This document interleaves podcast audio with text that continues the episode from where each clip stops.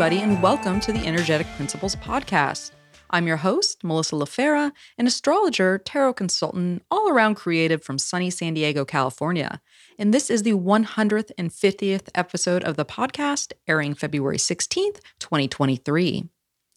Now, in this episode, I'm delighted to welcome back special guest Annalisa Six to join me on the program to chat all about Pisces season 2023.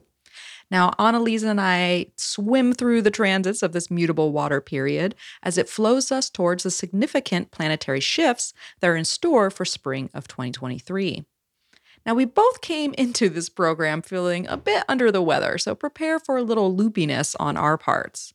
Yet, we did find it oddly fitting for the last sign of the zodiac, the one lovingly known for its consistently inconsistent nature. So, tune in as we talk about the mutable lunations, Saturn's ingress into Pisces, and the epic Neptunian Sun Mercury Mars showdown that's set for the week of March 13th. It's time to let go, accept what is, dream a little, and see where you end up. Now, to connect visually with the astrology as we step through the charts, you can tune into the video version of this episode on YouTube.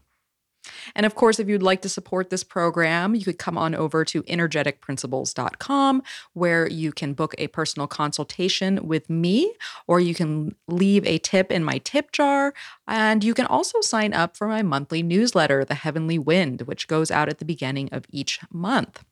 So you can do that on the front page of my website at energeticprinciples.com. All right, so who is ready to hear all about Pisces season 2023? Here we go. Now let's meet our guest. All right, here we are back on the Energetic Principles podcast. And I have a very special guest with me today who hasn't been on the program in a while, but is a dear friend of mine. We've got Annalisa Six back with us again. Thanks for joining me for having me. It's so exciting to be here after two and a half years, three years. So it's been a while. um, Sagittarius season 2020, I think. That's right. Sounds like so long ago. So long ago. We uh we're getting we're getting into the program here today in a very weird space. Both of us are in a strange space and we had strange connection issues to get on uh, with our microphones and feedback and um and you know what it it speaks for pisces season. Really does. I um just feel relieved that i'm not the only one feeling ungrounded in my body today. Oh yeah. Oh yeah.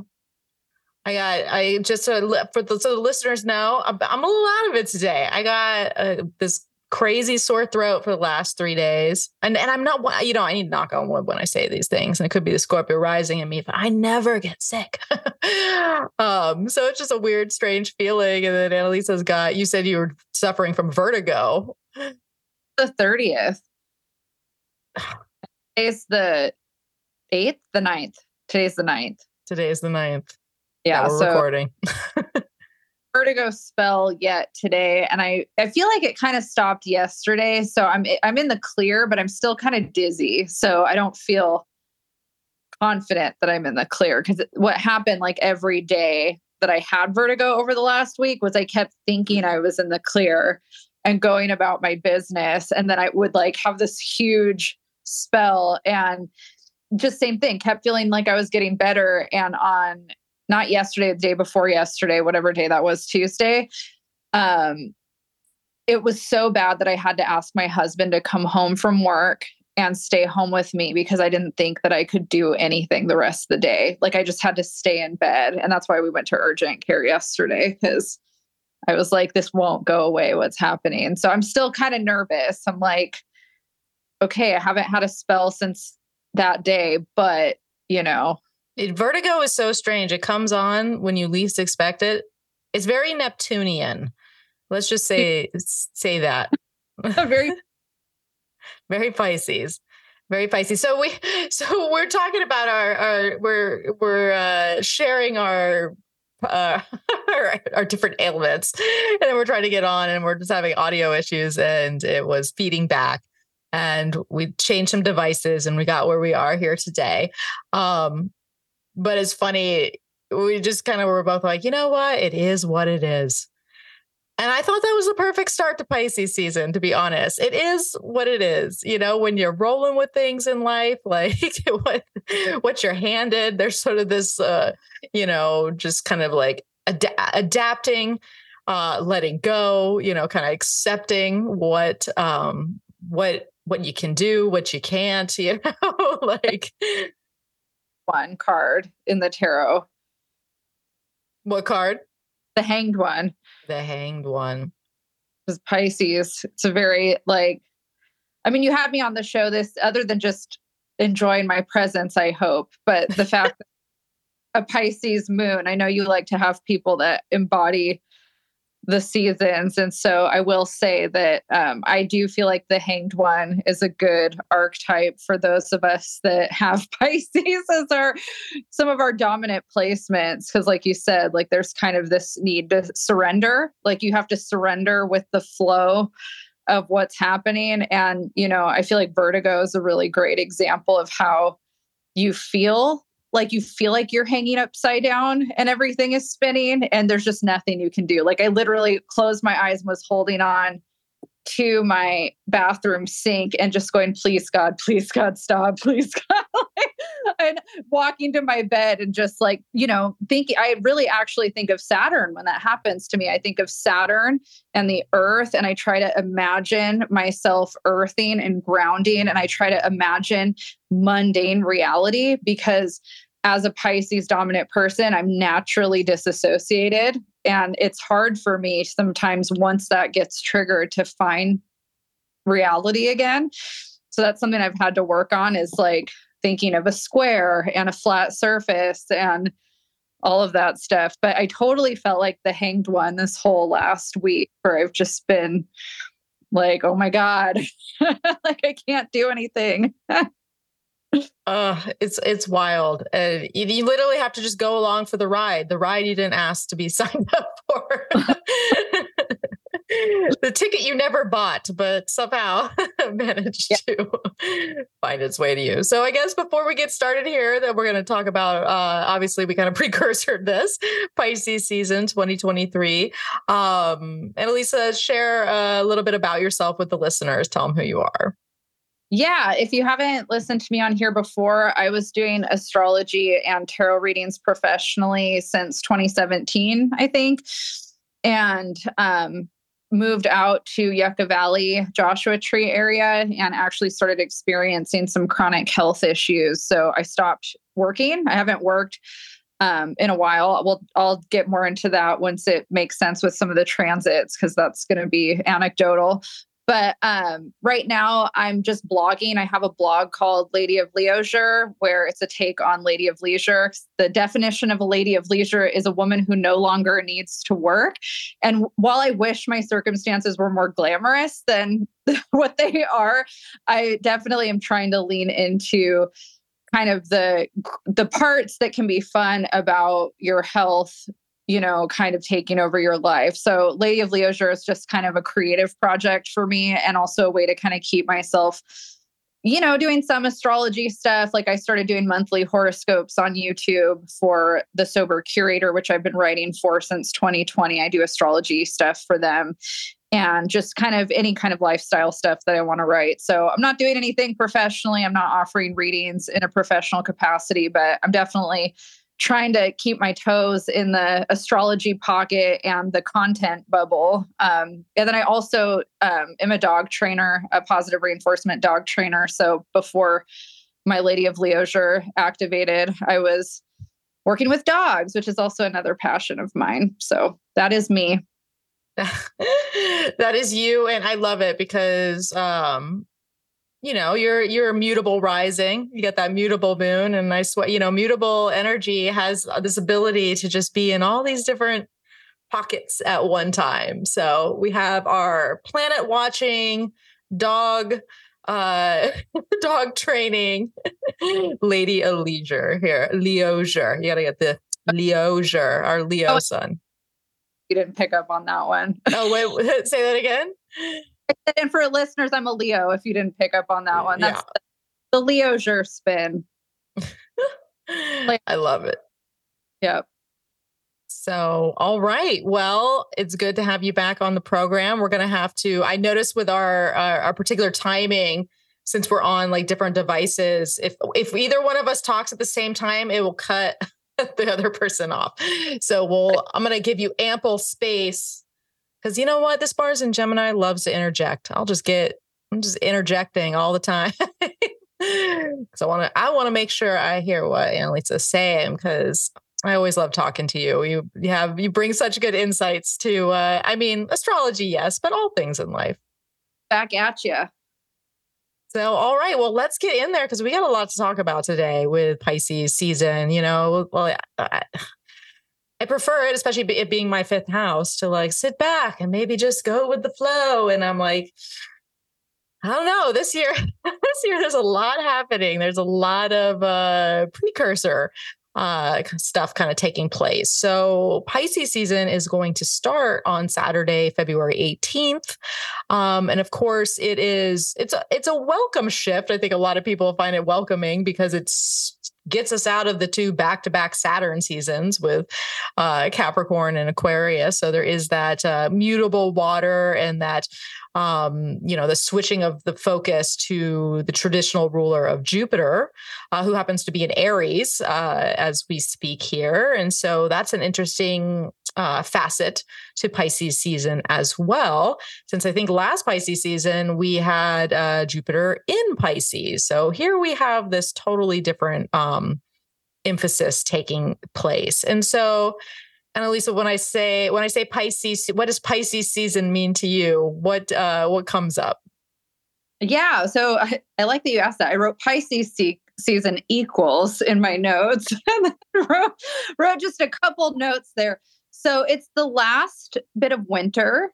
So it's you know we see the new year like often in the Gregorian sense as kind of being the new year, and I almost feel like in California the weather kind of is a fake out a little bit in February. Like we kind of start to feel like the like Aquarius season a lot of times feels like a fake out. Like the clouds start to part, the weather starts to get better. We're kind of like, oh yeah, it feels like spring. And then Pisces season starts, which is that last bit of winter and the weather kind of goes back into this doom and gloom and everybody gets super bummed out in march and everybody's like wait no what happened so i always think it's good to remind ourselves that pisces season is the last you know month of winter essentially it's our last little bit of um, gestation before the spring equinox before the bloom so um, you know, from an astrological perspective, the new year doesn't start obviously until Aries season. And so for me, Pisces season is very much about honoring that gestation period and the unknown. I mean, I think a lot of people experience a lot of seasonal depression over these like January March to March months for that reason. There's so much weird shifts weather wise and energetically. And then obviously every astrologer at the beginning of this year was like no no new year new you yet like we're not there until february because of how the transits were so yeah i think it's it's definitely a time where i've learned to slow down and honor that we're not quite there yet and this is still a really good time to sit with yourself and kind of work on the deeper parts of like that new year new you always has to start within right? It has to start with inner reflection and kind of this time of really not just thinking about but feeling into you know that's the piscean part feeling into the subconscious parts of why we do the things that we do. And i think it's a great time to kind of harness that part of your cycle rather than always thinking that everything's happening externally at all times, which obviously Jupiter and Aries and even some of the other transits that we have that come on through Pisces season, it's always a balance. It's not like, oh, it's Pisces season, so we're just going to cocoon the whole time. But I think that that's a big part of it, right? We have to get deep sometimes to understand why the what actions to take essentially so um, yeah i think people too that lack a lot of water in their charts tend to really despise pisces season because if you like to shut out the emotional realm or you don't like being sensitive, which is a term I'm learning to move away from. Um, which we could talk about, I guess, at some point. But mm. uh, I'm learning that sensitive is can be a derogatory term, and that we're kind of um, needing as a culture to maybe find better ways of describing emotional intelligence. And I think Pisces season is a really good time to get in touch with emotional intelligence. Mm.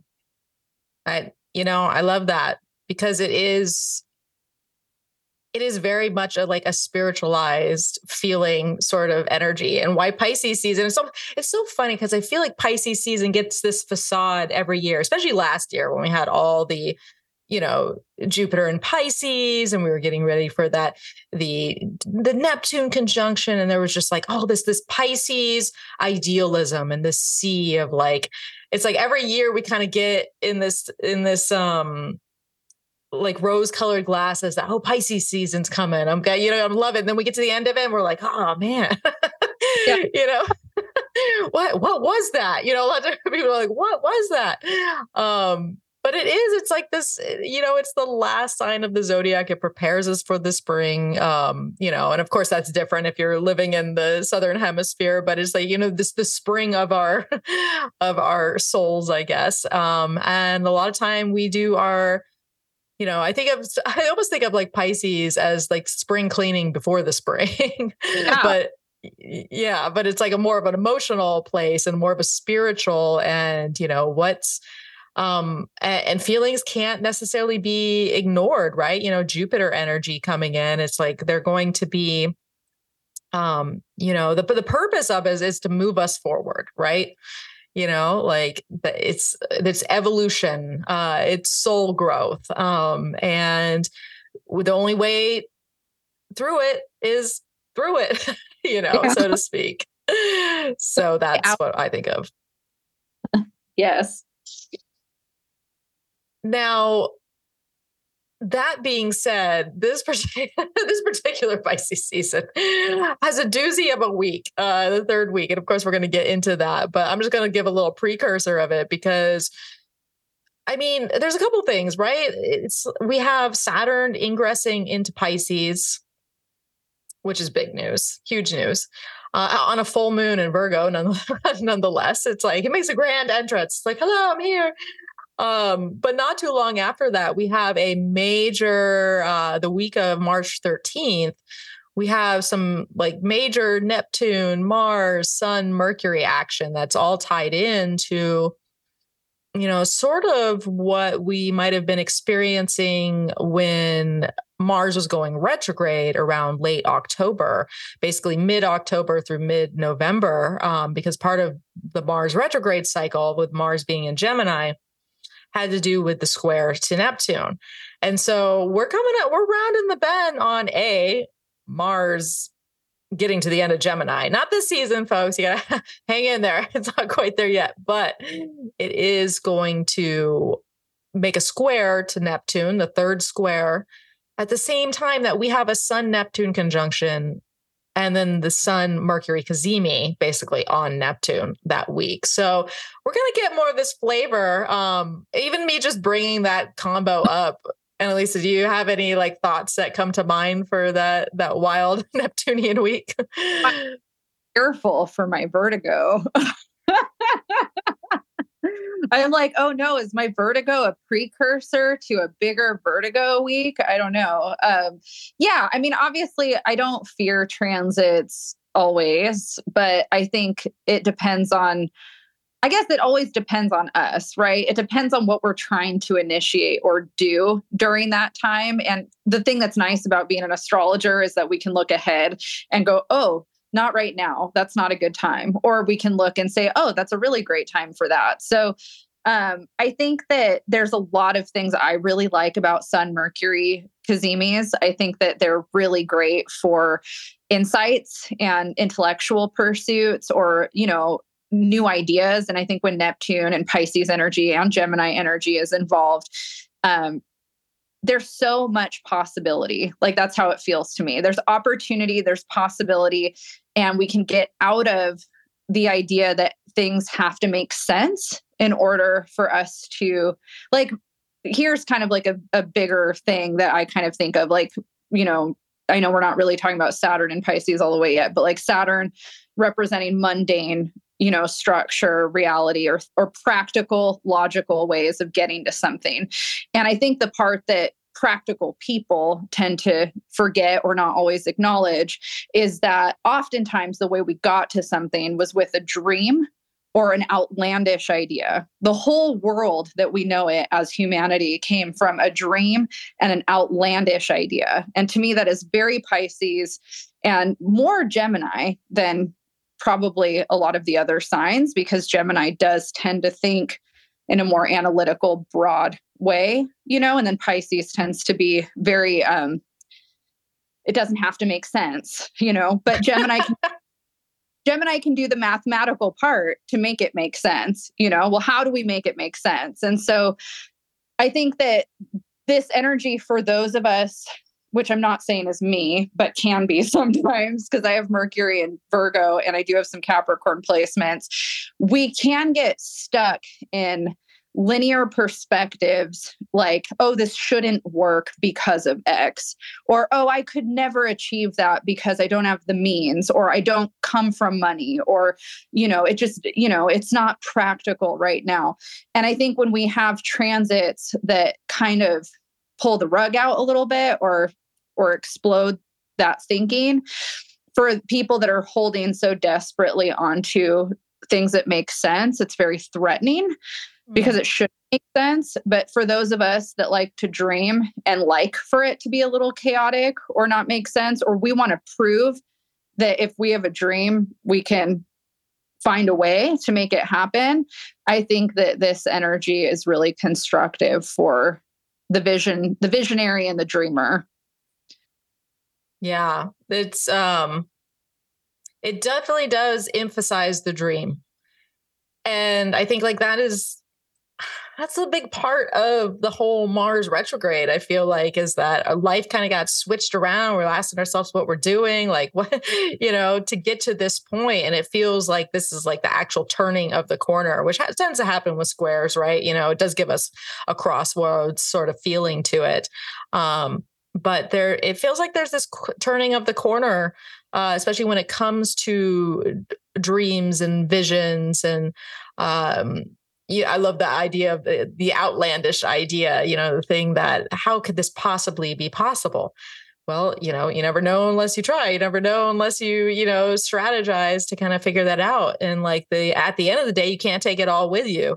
And that's a big part too, you know, like there is we have to remember that mutable energy is transition energy, as is just Pisces in general. So there is like I feel like if there's a time to sort of let go, even let go of a dream or let go of an old motivation or having too many things on your plate, um, and being more in touch with what your, you know, your your spirit or your soul needs in, instead of trying to juggle, you know, all the things. Um, that might be, you know, there might be a coming of the of, you know, to terms with that that particular week. But also, you know, there's the element that you know sometimes the world does that for us you know and you know when people get laid off they weren't intending that to happen but then you know but now maybe i can follow my dream or uh, you know what? I never liked that job anyway so you know kind of thing. And it um kind of sends you into this, you know, kind of spiritualized soul searching, or even like maybe not even so much searching, but just like an aha moment with, you know, like what you actually need. And sometimes that does come through um, loss, whether you choose it uh, or it happens to you, sort of thing. So these are all potentialities on on the plate here and of course we kind of like look into that a bit further but what about saturn and pisces any uh any, any thoughts come up um for that that shift yeah i took some notes which i can't look at on my computer without being afraid it's going to conflict with our sound but mm. um i really enjoyed i will say not to like I feel like this is a faux pas in promoting another podcast on a podcast, but I did watch the astrology um, Chris Brennan's podcast. What is it called? The astro the astrology, astrology podcast. podcast. I don't I got through the whole thing. It was like the four hour, like 2023 thing, but they had some really fun Saturn and Pisces stuff on there that was just, I just have to say, it was so enjoyable the way that they broke all of that down. But I decided to go down my own little rabbit hole. There's a couple things I found really interesting just with researching um, the first year of Saturn in Pisces. So the first year that Saturn was in Pisces last time was 1994. And there was just some interesting things. They were saying that trend wise, crop tops, animal print, uh, monochromatic styles were really in. Um, they were saying that it was really important that your shirt matched your pants. So I'm from a fashion perspective very curious because I know a lot of 90s styles are kind of coming they've been coming back for like 10 years, but you know, I'm curious about kind of some of that stuff.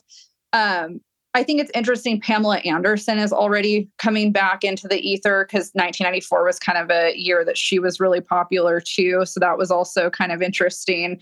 Um, there was a lot of um, people around the world that were trying to break the Guinness Book World Record or some kind of record for the largest dessert.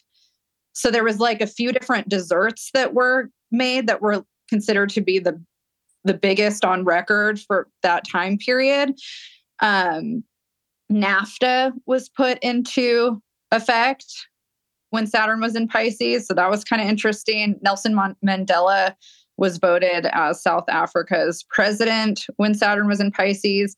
Kurt Cobain, who had Saturn in Pisces and was also a Pisces, took his own life when Saturn was in Pisces, which I think is a good segue into some of the things that Saturn and Pisces can kind of do for people with substance abuse issues. Um, speaking as someone in recovery, um, Saturn and Pisces tends to be a signature where those consequences of those choices, like alcoholism or drug abuse, the consequences of those tend to be a little bit more likely when Saturn is passing through a sign like Sagittarius or is um mm. oh. We we lost her. We'll just pause for a second come back. That was fun. That's having my phone on here my aunt called me. She never called we always have scheduled phone dates. She never calls so i apologize about that but um, it might happen again uh, but yeah, Saturn in Pisces, I think, is a time for a lot of people going through recovery or who are not in recovery. Oh, man. Oh, you might have to put on do not disturb so that it doesn't go to the. Uh... Let's try that. That's funny. It's here with our Zoom. It's in, okay. It's in theme. We're we're in theme with all the I've never actually done a Zoom recording on a podcast on my phone before, so I feel like an old lady. Um, not not knowing the the phone etiquette on the recording. Um, but yeah, so I guess maybe I should stop talking there and see what you have to say. But that's kind of like a big theme too. There's also in the media a lot of this was another thing that was interesting actually before I hand it over. R. Kelly and Michael Jackson were very in the media in 1994. So if that's something with Saturn and Pisces, I just thought that was kind of interesting. Um, so I guess my point in bringing that stuff up is like the themes, you know, kind of who's in pop culture back then. A lot of times when these cycles come back through, we'll see a resurgence of these people um, we'll kind of see them in media again, or they'll kind of have little waves of popularity again. So, like Saturn in Aquarius, Elvis had Saturn in Aquarius, and his movie came out while Saturn was in Aquarius, and he also had North Node in Aquarius.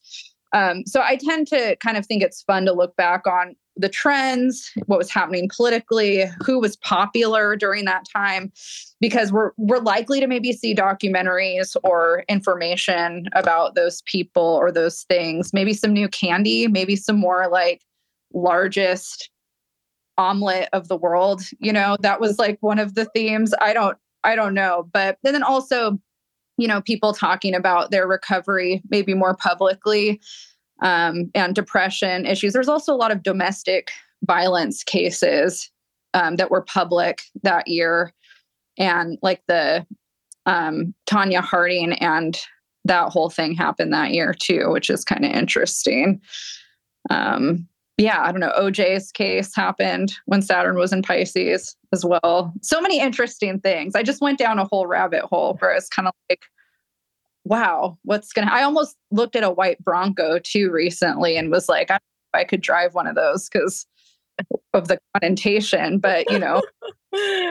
oh my gosh, I see you in a white Bronco.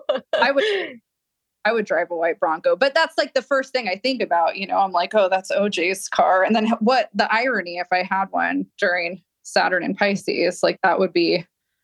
I didn't think about that when I was looking at it. And then once I made that connection, I was like, I was just looking at a white Bronco.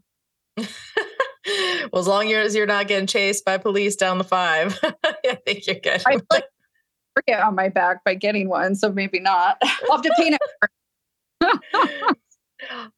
Well, you bring it's interesting because I mean, you bringing up um you brought up a couple good points there with just thinking about like Kurt Cobain um and uh you know the because I mean Saturn and Pisces there is there can be like this depressive element that comes in, especially if you do have Pisces placements or Virgo placements or any mutable placements, um, so to speak. But I mean, he was a, definitely a Piscean character there. But um, there there is this quality that can come in with you know depression and, and substance abuse and um but also wanting to get a grip on that too right? You know because i think that's that's another thing with uh, saturn and pisces it seems like in the past there's all these kind of public programs that are put into place for people that um, ha- have challenges in life, such as substance abuse or poverty uh, related, um,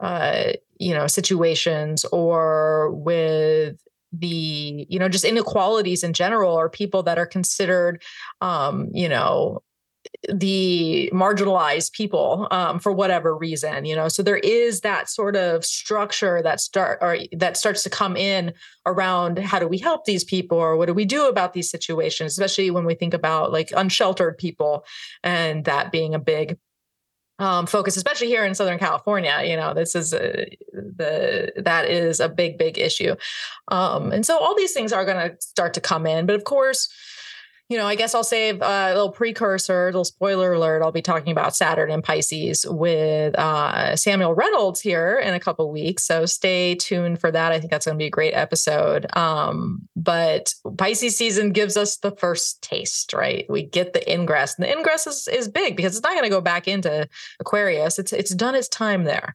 So you know, starting March seventh, we got Saturn and Pisces for a, you know what I think finally leaves in 2025 as like the full on get it out of here, you know. um, but what's that?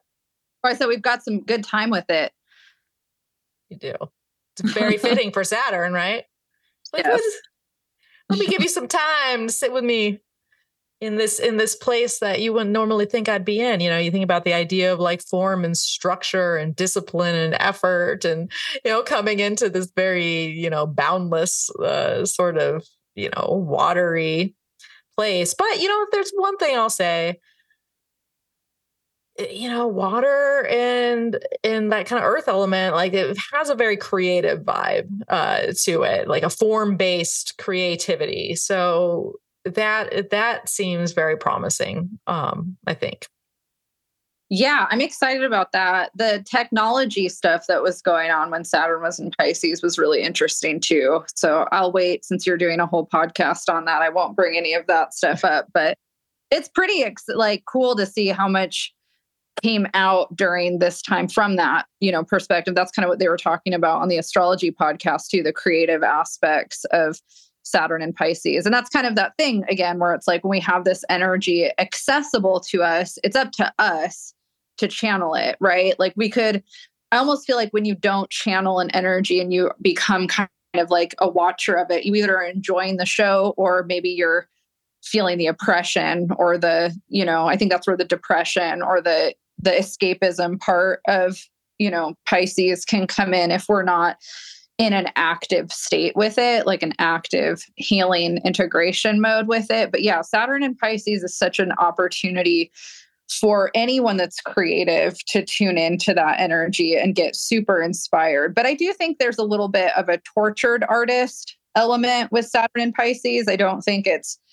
smooth sailing as like a signature from most things that I've I guess absorbed about it. You know, it's not like you have this Venus or Jupiter Jupiter kind of energy that's making it an easy road. It's very much like an intentional I'm doing this kind of energy that you almost feel like a slave to the art a little bit maybe or like it's running you with Sat like Saturn kind of has that flair to me like it's running you you know um I watched that documentary that that's making me think of um Fire of Love did you watch that yet about the vol okay it's this documentary that is up for an academy nomination and it's about these two volcanologists i think is what they're called. It, they basically study volcanoes and they the way they talk about their love for volcanoes is just unlike any like it's just such an interesting thing you know to be like so enamored and obsessed with one thing like volcano that you dedicate your entire life to that one thing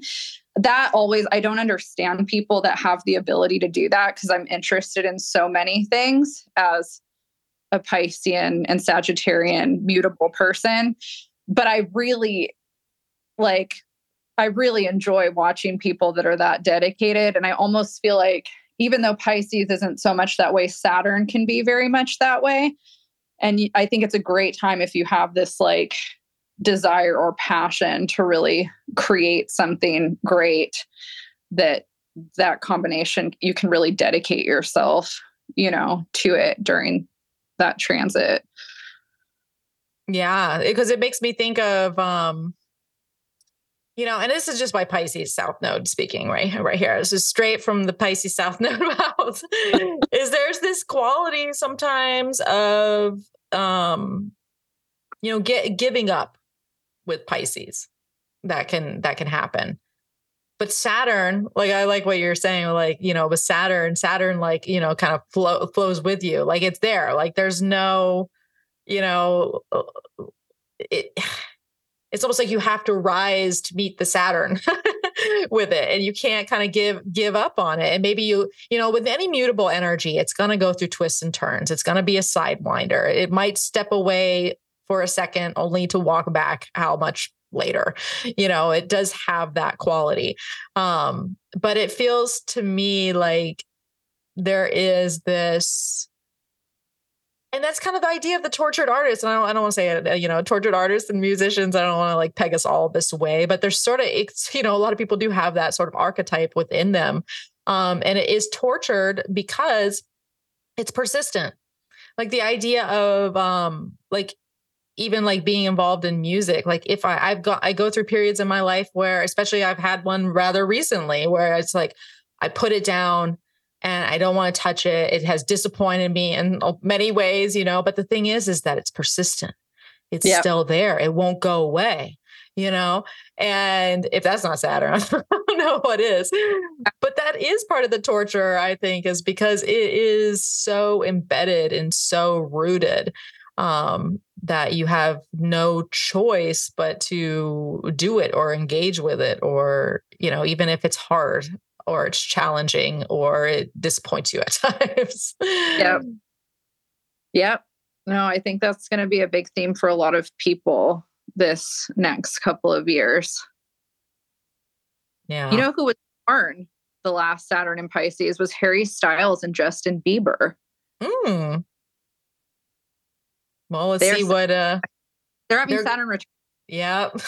all these Saturn return babies are going to be coming out. All you Saturn and Pisces folks out there, or you know the those of you uh, born in the what late uh, sixties. I don't know if I'm doing. Yeah, yeah, the that mid mid 60s, mid late sixties. Everybody, you know, all those. Uh, so it'll be interesting to see if we see those people out in the the media more, um, and you know, especially with the younger folks kind of going through those Saturn return moments, uh, which is are always big defining development uh, developmental processes. But I would be, I wouldn't be surprised to see, you know, the second Saturn return folks coming back with a whole new endeavor or a whole new foundation or creative, um, you know, uh, yeah, just some something new for them where they're not reinvented per se, but uh, you know, they get maybe a second wind. yep. Totally. So, all right. Well, other than those big things, just a heads up that we still have all planets in direct motion uh, during Pisces season. So that's a big thing. You know, the life is moving on. We are going. Uh, we got Venus in. Uh, I think Venus Venus goes through three, not three signs total, but she she wraps up her Pisces transit. She goes all the way through Aries, and then she dips into Taurus before we finish uh, Pisces season. So she's on the move. And then we also have Mars on its way to finish up the Gemini transit. But like I said before, it's not, it won't be till the end of March that it finally leaves, but just count count the days. you know, I feel like we have like this person in jail that's just been like marking off a Mars and Gemini day for the last six, seven months. I'm like, oh, there's only 30 something days but no. Um, but yes, it is it is moving along, but it is not going to move along until we get kind of a big hurrah with all this action that we will be talking about here. So let me go ahead and share my screen for those of you who are watching the video. Um, where I feel like it's wild. I feel like my brain is on some like different wavelength right right now with whatever this thing is that that my body is fighting. Um, right. Yeah, I almost thought about postponing, but then there wasn't really a space to fit it past this point, so it it, it like kind of felt appropriate to to talk about Pisces season in this state, and then I get on and Annalisa's in the same spot with her vertigo. They're like, let's do this yeah go through this weird this our weird embodiment disembodiment yeah. see where we end up i don't even have the right date on Let's i know see. i was wondering this was february 1st are you trying yeah. to get to the i don't know what i'm trying to get to here all right here we go sun and pisces what am i doing all right february 18th It'll be around mid afternoon here in California. Um, but you know like all the other past few months we have the season starting right before a new moon takes place. So we kind of have this balsamic moment you know with the moon in um, aquarius conjunct mercury there and uh, venus who happens to be uh, making a sextile to pluto right before we have our new moon in Pisces. So this is kind of the setup there. And I'm just going to jump right into the new moon because that basically is kind of the kickoff point because it literally happens the next day. So we are in reflection mode when it starts. Um, but basically the next day on February 19th, which is a Sunday, or at least here it'll be monday it's one of those uh it's one of those lunations that happens super late here on the pacific coast that means it's happening the next day for pretty much everywhere else in the world.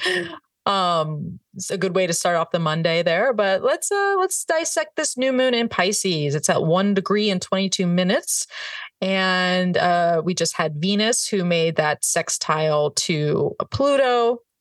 Um we have the it's interesting because the last few new moons uh the aquarius one and the uh capricorn one were all configured to jupiter and so this one isn't necessarily configured to jupiter but it's ruled by jupiter so jupiter is still present here and getting ever closer to chiron um, as well. And then we have Mercury that is trining that Mars in Gemini. Um, and Venus is like just about to move into Aries. She moves into Aries like just immediately after the the new moon. So what's your what's your first impression? I mean, and we got Saturn. We you know we can't discount this out of sign conjunction going on with Saturn too. Um, so Saturn's present. Saturn is present here. Uh, so what do you what do you think? What comes up for you when we see this Pisces new moon? Yeah, I mean, in a simple way, without looking at too much other stuff, I feel like new moons in Pisces, especially if it's at the beginning of Pisces season, is such a great time for um, working through subconscious healing, like somatic healing, those types of things. And I think that because of the trine between Mercury and Gemini, or Mars and Gemini, Mercury and Mars trine, um, I feel like that story for me, the Mercury Mars story that kind of keeps saying things with kind of the the newness of the new moon plus the ending of a story with venus at 29 and and pluto at 29 like sure all those factors. Um i can't help but i keep kind of telling people what were you doing when mars station retrograde? Like what was your plan when that was happening and then what was the story during the mercury retrograde because i think that the the aquarius moon that we had where Uranus stationed direct kind of shortly after. And we also had the square to Uranus, I think was what happened. Mm-hmm. Um, if remembering correctly, I was, I, that really, I know I wasn't the only one saying this, but that really felt like a breakthrough moment energetically. And I think that we're getting to this point here now where it's like, okay, the, the plan or the board has been reshuffled already. We're already not really seeing things the way that we thought we were going to back then.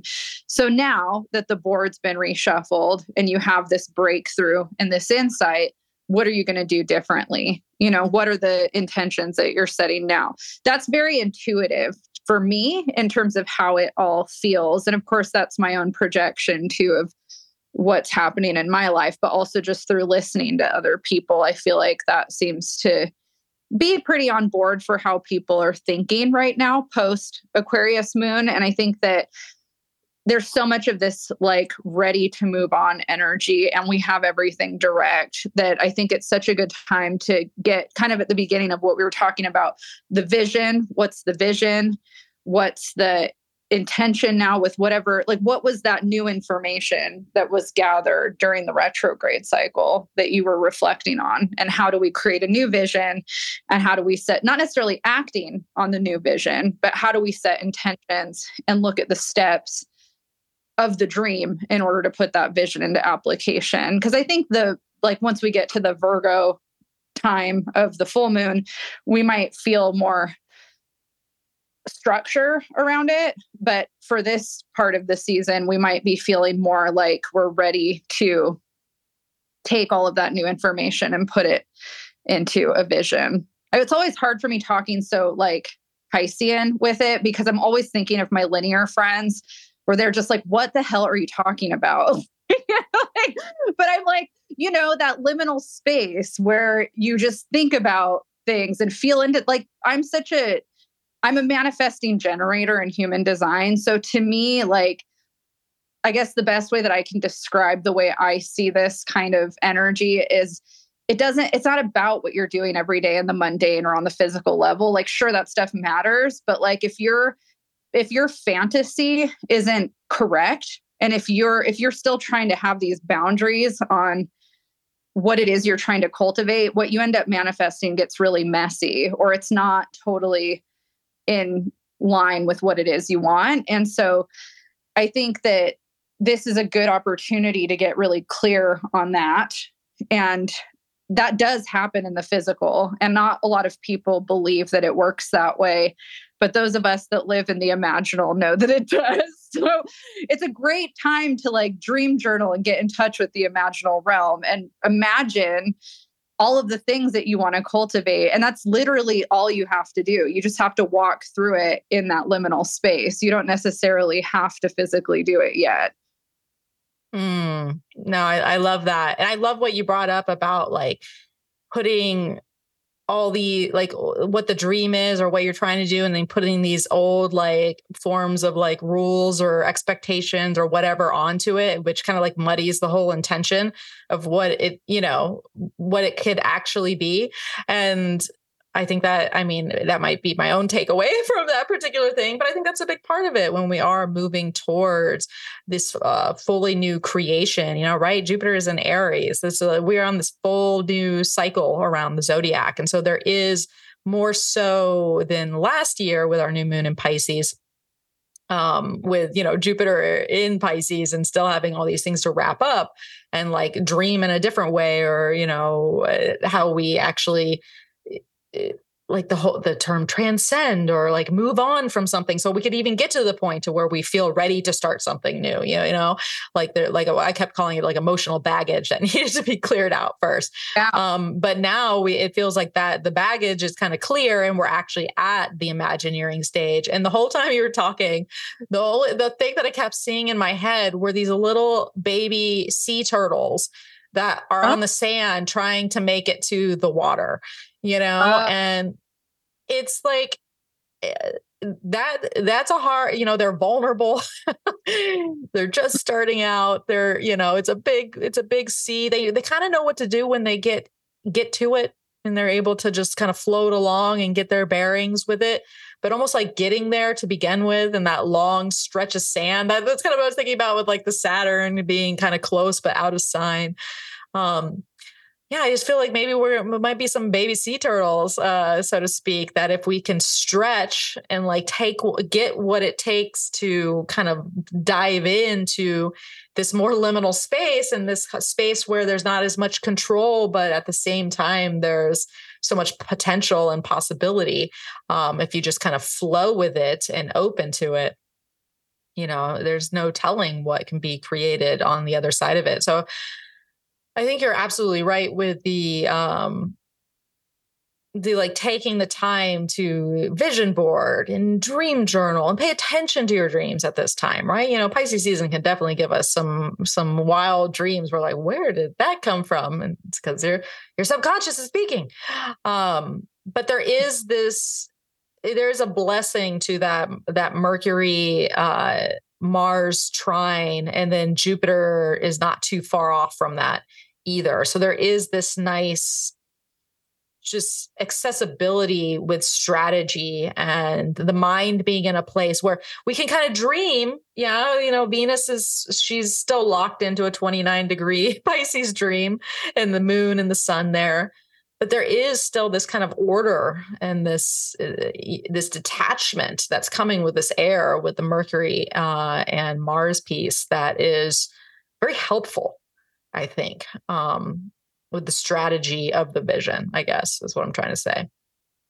Yeah, definitely. I think it's too really common for these types of transits to feel I love the baby sea turtle analogy, but I also I think that part of the vulnerable part can be when we're vulnerable, we overthink or we could feel mm. anxious, feel ungrounded. And so um, there's not a lot anchoring this new moon um, that much. So I think that's also something for people listening to kind of think about is, you know, how do you dream and maintain your anchor? You know, how do you allow yourself to let go and flow, but still stay anchored? And um, I always, when I'm having a vertigo spell, have to remember to find my anchor.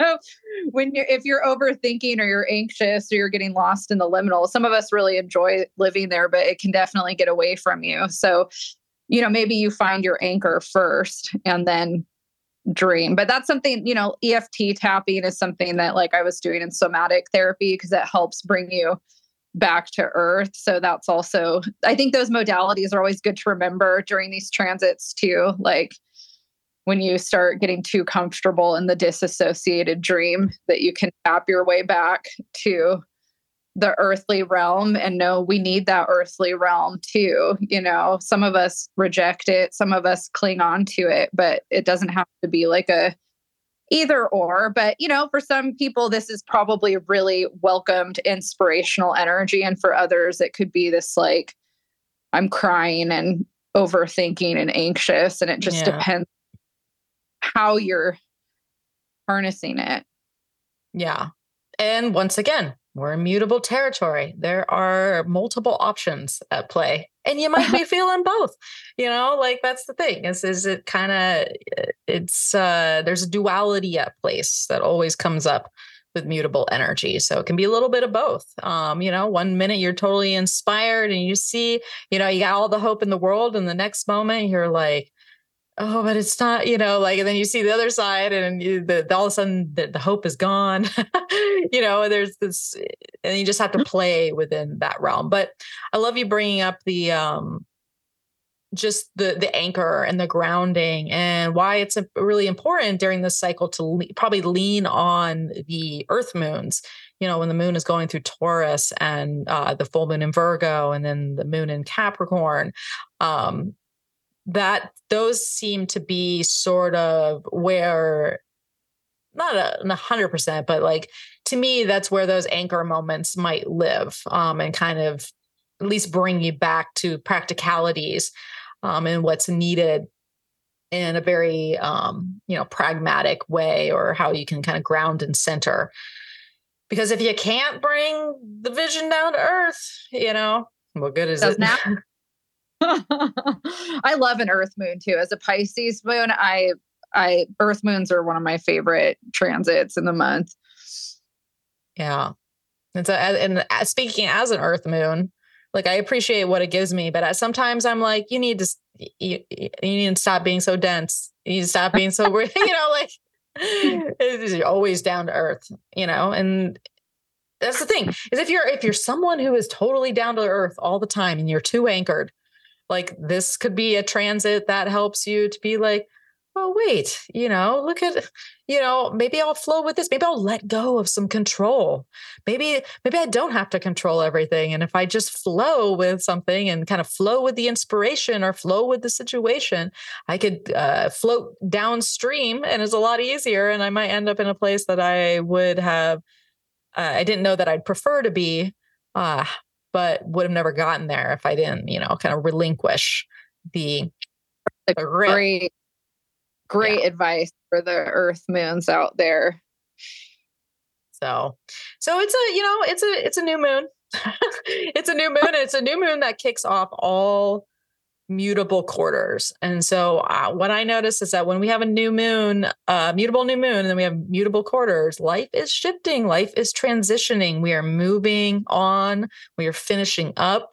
Um, we're saying goodbye and getting ready for hellos. Like that's just kind of the that that transitional point. So you can think about this this whole time too, sort of being in that just a caveat we're not going to be speaking about it here today but you know Aries season provides us with two Aries new moons a zero degree Aries new moon and then a solar eclipse at 29 degrees.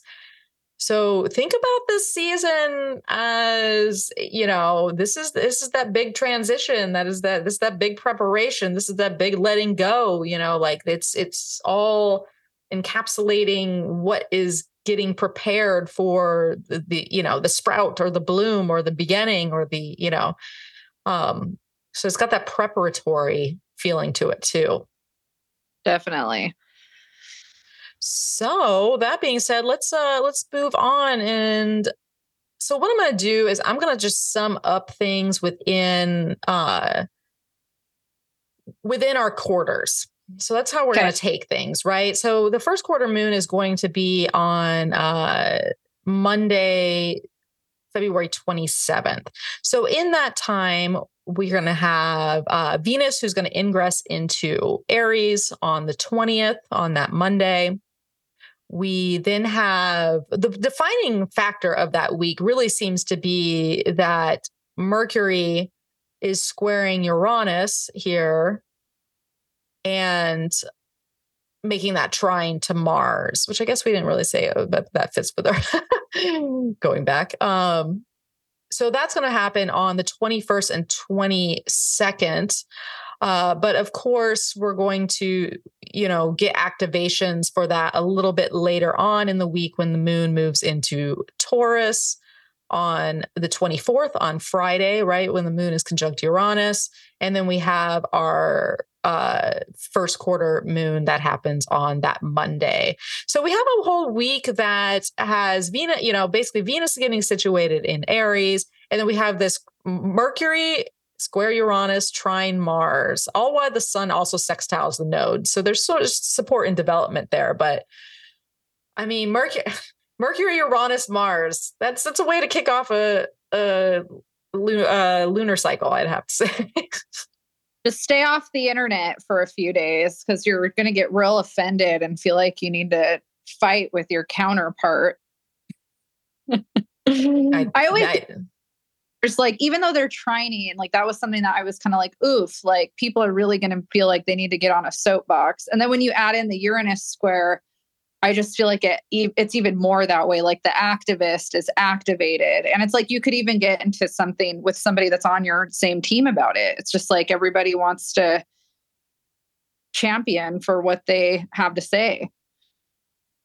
Everybody's got to say yeah it feels like everybody does have something to say um and maybe per- you know, with Uranus, basically, in uh, we Taurus is known for being a little stubborn, maybe a little rigid there, and so we got this fixed square going on. So there's sort of this um, like uh, intensity of um, you know viewpoint so to speak. And then it's added by this energized mars here.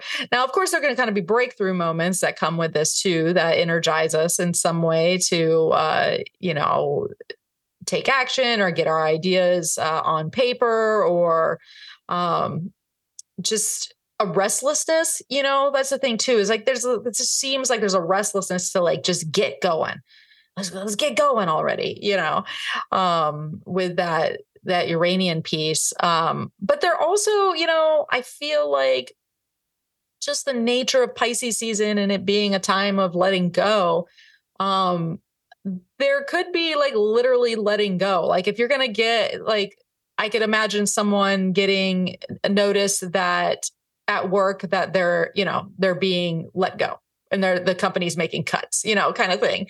Right. Um, and then your life is, and not to say that everyone's out there is going to get fired by any means, but you know, kind of has that surprise communication factor um, that can, you know, disrupt what is reality and what is fixed uh, in that kind of Taurus space or that finance space or the that grounded space. Um, and then it either, you know, kind of has has you back to the drawing board or having to come up with different ideas or um yeah it just kind of has this disruptive quality that is also comes in to activate and lead to different strategies so to speak. But it's all in service in my mind this kind of you know sun north node piece um also. And so i feel like there's going to be a lot of you know kind of maybe some plot twists or kind of just changing changing scenarios that happened this week uh, uh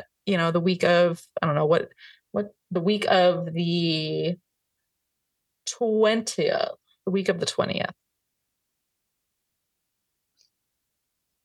and it's okay to change your mind. That's a good affirmation for this week. It's okay to hear somebody else's point of view and maybe learn something you didn't know before.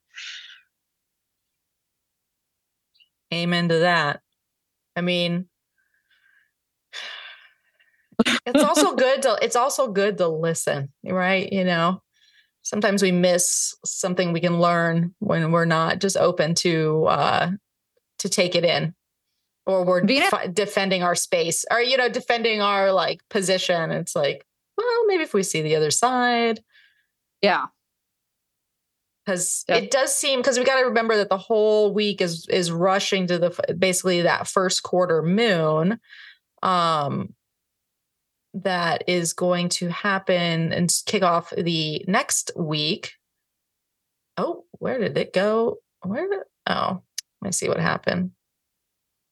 All right, fixing my mixing it up here. Yeah. All right.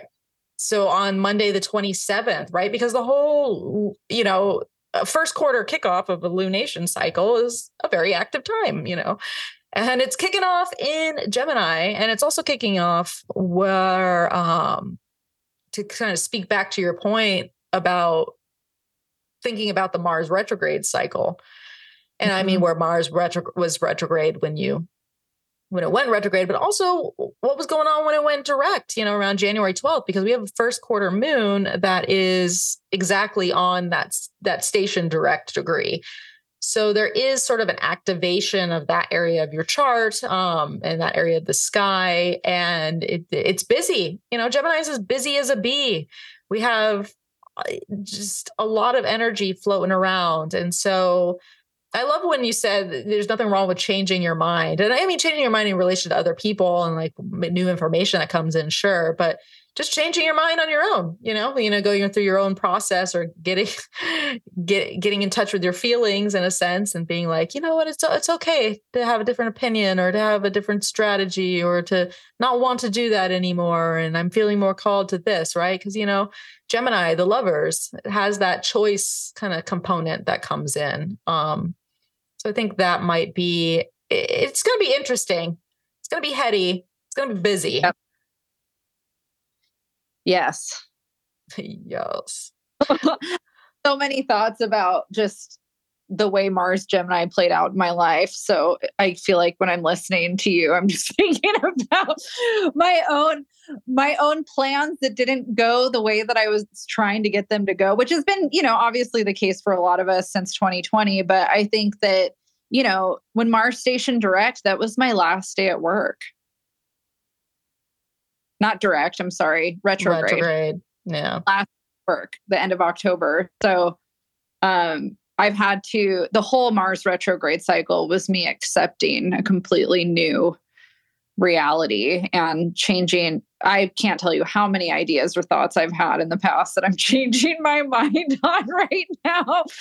So, yeah, I'd, I'd be curious, like, if people comment on this podcast um, on the video or the um, the recording, just like letting us know if there's things that you track with this cycle where you that resonates for you? Like i'd be curious to hear what other people have to say in terms of this cycle what changed for them or what different ideas have come kind of out of the woodwork. Because i think you're right. Like as this um first quarter happens i think there is a little bit of a reflective nature to it in that way. I mean i was writing that down in my notes for this and um I'm curious for you, like what have has anything like that happened for you? Have you noticed that things that you were kind of cycling through during this time is totally different? Oh yeah, I, I I feel like I started out the whole retrograde like with all these, you know, I had too many potentialities and too many interests, old interests, new interests. Um and a there's not enough time in the day there's, not there's not enough energy you know there's not enough time in life to entertain all that gemini thinks up you know? Um and that's kind of like a reality here. And so i feel like this first quarter has this sort of like make up your mind moment or go choose this direction because i feel like ever since mars went direct and uranus went direct because i agree with you on the sort of like that kind of like breakthrough and like people like everybody I talk to too, they're kind of getting to these points in their life where maybe it's not all figured out, so to speak, but there eh, there is this sense of like knowing or release or liberation or just eh, feeling it like kind of like an, a hands in the air, like, okay, after all that, you know, I'm pretty good. I'm feeling like yeah. feeling I'm on the other side of this sort of thing. Um, and I feel like in the last handful of weeks, as all these planets went direct, like I'm getting more and more in tune with what, you know, ideas or concepts or just, eh, or even like actions. You know, we're talking about Mars being in Gemini here don't work for me anymore or i don't want to do them or you know what? I i thought that i had that idea but that idea is not mixing with this one and i only have this much time and space. So it's like there's sort of this weeding process that's going on and i'm much more clear on the uh, ideas that i you know what? They they i was kind of curious about them but no i'm not anymore. Just i don't know. I don't know if that makes any sense but oh it No, I mean, I think I always think of Gemini energy as curiosity for sure. I think that's why the Piscean Gem- Gemini combo um, makes me feel so much of that let's fuck around and find out, you know, kind of feeling. Um, pardon my cussing. I don't know if anybody, I know some people are really offended or see that as super unprofessional, and I'm so not that person, but I apologize if anybody else is. Um, but yeah, it, that's the F around and find out was basically what I felt like was the Mars retrograde cycle was like, this isn't really the time to like make a clear decision or path for yourself, but it's a great time to F around and find out. And um, I feel like that worked for a lot of people to kind of approach that season that way. And I feel like the people that were trying to really get clear on things were having a really hard time. Like it's like if you were trying to carve a linear path during that cycle, it was very like, this is not the time to be doing that. And so, yeah, I mean, it's hard with Pisces too. It's not super linear still. But I think that we've through that cycle of reflection like you said, you know, the we I like that term weeding out. That feels very much in line to me with how it felt. We're weeding out um, just the parts that we're ready to kind of move on from or change. I, and that's been feedback I've gotten. I have had a lot of people in my life where I feel like that's pretty congruent for most of us. Um, my life is so unknown right now that I, I don't necessarily feel too super clear. But one thing that I do feel clear on that's happened is I've gotten a lot of validation, like that reflection back.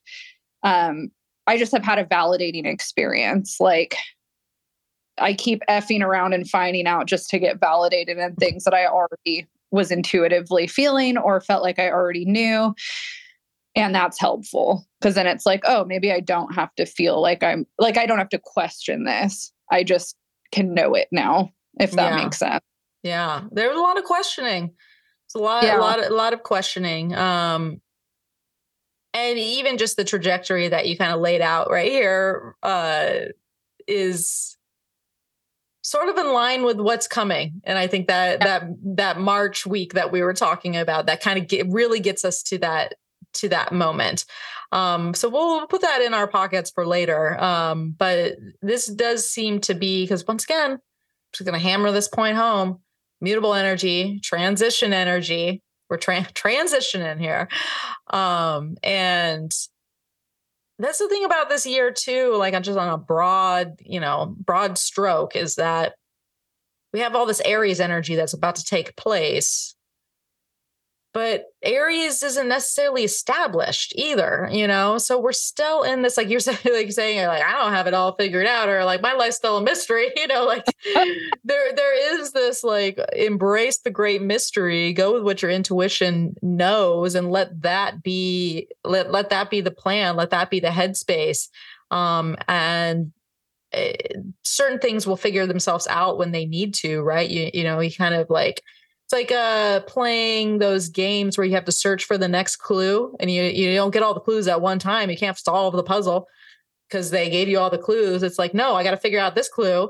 And then I'm running and going to this room and doing that. And I'm like, and then I find the other clue, right? You know, so there's sort of this um, game being played, uh, for lack of a better term, uh, that the universe is playing with us right now.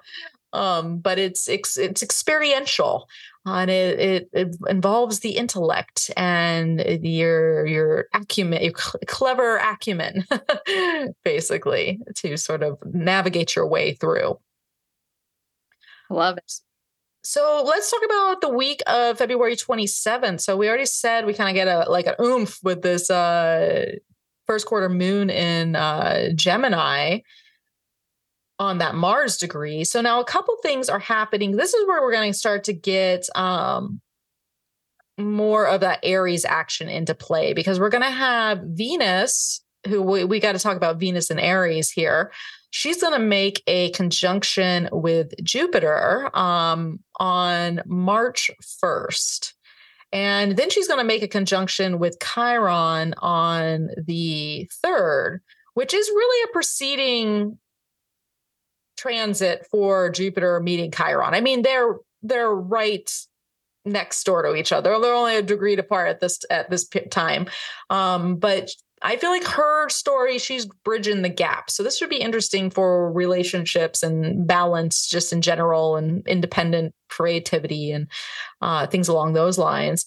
Um, but we also have Mercury at the same time making that conjunction to Saturn, who's at 29 degrees of Aquarius, right? Saturn is at its last its last breaths of Aquarius, and uh, Mercury is going to conjunct Saturn um, on the second, and then move into Pisces the same day because Saturn's that close to, to leaving um, Aquarius. So and then we also have the sun who is going to make a sextile to Uranus right before the the full moon that is coming. And that's going to be later on the week. So we have basically these th- these themes happening is we got a Gemini first quarter trying to kicking us off. We got a lot of Venus, Jupiter, Chiron action in Aries. We got Mercury transferring the last Saturn and Aquarius message. And then we get that sort of aha, you know, moment with the sun sextiling Uranus. So let's talk about Venus here. Um, I mean, just Venus and Aries in general. Uh, what what comes up for for you with her in that placement? Yeah, um I always feel like kind of a jerk. I love Venus and Aries, so I'm not trying to be a jerk, but you know, Venus is in detriment in Aries. It's not where she's supposed to be necessarily expressing herself. But I do think that the parts where we, I think there's a lot of glamorizing of acts of service or sometimes prioritizing other people in certain aspects of Venus energy. Like we have harmony, and I don't necessarily see like self sacrifice, but I think that some people view codependent energy in a very negative way, right? And I think that there's a lot of people with Venus and Aries that sometimes feel th- threatened by Venus and Libra energy. And then there's people that need more Venus and Aries in their life because they're more on the Libra dominant side. So, my point in bringing all that up is depending on where you're at, like if you're a very self-oriented person venus and aries could be pulling you more that way in a way that could be harmful to relationships because you might feel this need to really center in on yourself. But if you're already wired that way and working on conjunction and integration of the other, sometimes that can be even harder during a Venus and Aries cycle because the energy is pulling you more towards autonomy and independence, which is fine. But we have to kind of remember if we're in a relationship or relationships with others to be mindful of those actions or how those things are expressed. Whereas people that need more autonomy or need more self focus, Venus and Aries is such a positive time you know, because if you're already struggling with choosing yourself or you're already struggling with acts of self love, Venus and Aries, especially with Jupiter and Chiron in the mix, is such a great time for healing any kind of wounds that you have around your identity, autonomy or independence or self assertion. And so, again, it, it, depends on who you are and how you're wired, right? Because if you're somebody that's overly assertive overly aggressive and overly autonomous, this is a, a be careful time because it's like Chris, you know, like you have to be careful. You the self-inflation or the self-preservation that can happen when we're getting motivated in a self-oriented way can get too big for our britches with a Jupiter emphasis. But again, if we're the opposite and we really need to work on integrating this energy more, it's so supported for you to work on that. And I think that that we need to work on self-love identity i call it um, i'm pretty sure this isn't my term and i heard it somewhere but um, identity medicine you know this is great a great time for identity medicine or acts of self-love or even learning how to have autonomy within relationship in a supportive way or working on your self-confidence in your relationships with others and the relationship that you have to yourself. So i personally love venus and jupiter in aries. Like i have a venus in libra so it is kind of an energy that's good for me to integrate more especially as a leo um because leos tend to seek validation from outside rather than within. And Venus and Aries can be a good time to work on validation from within. Um, but, you know, I, you know, it's like you'll see those memes kind of everybody's like, I buy myself flowers. We've got the Miley Cyrus flower song. And that energy, like, I'm totally pro it. But if you're trying to have healthy, successful relationships, you can't live in that space forever. Like, you do have to learn the value of giving and receiving in a balanced way. So that's my two cents. oh, I you know, I think that's that's spot on in a lot of ways, especially the the self-love component, you know, because I think that's a big it's a big part of the Venus and Aries story is is self-love. Um and the challenge around that sometimes, right? You know, that's it's that's not difficult for or it's difficult for a lot of people to connect with that. I mean, I have I've definitely had my own struggles with it. Sometimes we're there, sometimes we're not, you know but I feel like there is this big dose of like connecting with the, the relationship with the self when she meets Jupiter um, and then goes on with Chiron, right? You know, Jupiter gives us that uh that I mean, granted, it can go overboard. And so I totally know what you're saying. Like the people that are just already wired to kind of be like, I am this, I am doing that. I'm, you know, you could, you could hit that Jupiter conjunction on Wednesday, and then by Friday, you know, on Chiron, you, you're the person you wanted to, uh, the person you had a date with, or the person you know, are like, I'm burning you. I'll see you later. Uh, you know, because uh, Mars in Gemini is basically ruling this whole Aries configuration right now. So we got to think about that. And Mars is a little little haywire as we uh just coming off of uh especially that first quarter moon. But anyways there is for those of us that really need a solid shot of that self-love and that self-assertion and that um getting in con- touch with your own like creative fire too you know like that that that I feel like Venus can tap into that as well. And the wounds that are around that, right? You know, what holds us back from there from that um, is what's the level of uh, assertion? Um, how do we move forward and past this? How do we move past it? Um, and I think this is going to bring that up. It's going to bring us bring it up individually within ourselves. It's going to bring it up in our relationships because anytime Venus is involved, you know, we're relating.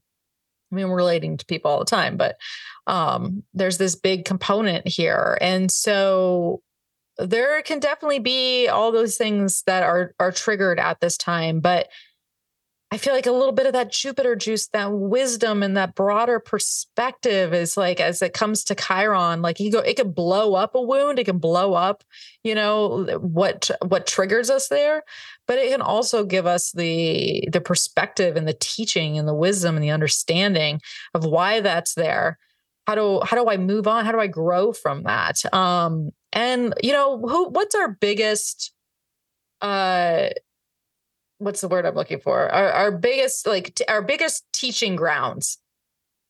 Relationships you know? Yeah.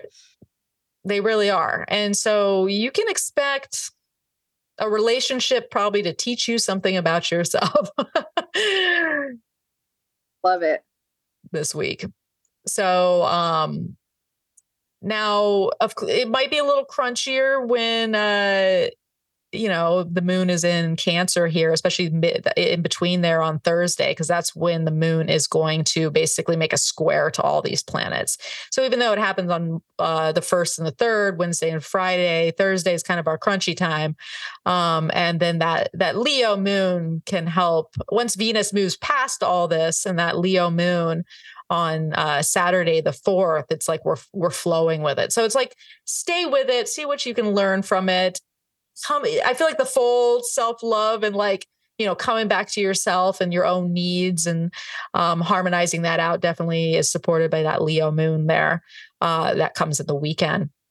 But let's talk about this this Venus or sorry, this Mercury because the whole time this is happening, Mercury is basically on Saturn, which will dampen a little bit of the of yeah. this fire, right? You know, um, so yeah, why that's happening, we basically have Mercury.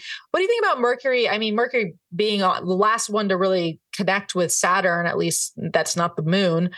Um, in well, it's an Aquarius, but then that move to Pisces. Um, well, well, we can save the move to Pisces because actually we're going to talk about that a little bit here uh, in in this next week's segment. But what do you think about just that that uh, Mercury Saturn uh, interacting with yeah. at the same time as that? I mean, I haven't really thought too much about it until today, um, with just knowing that we were going to talk about it. But I guess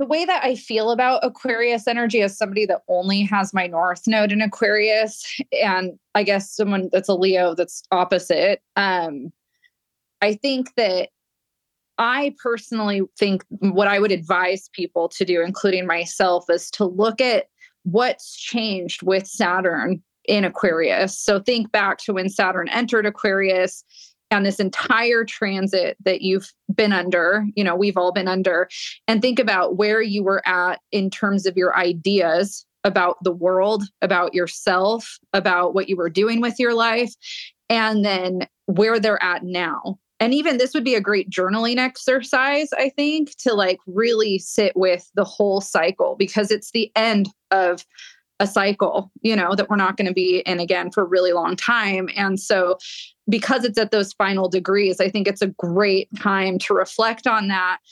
And then I think, too, thinking about the ideas, you know, in a fixed sign like Aquarius, realizing that what you may have been fixed about two and a half years ago that you think you're fixed about now like think of how much has changed in that time period.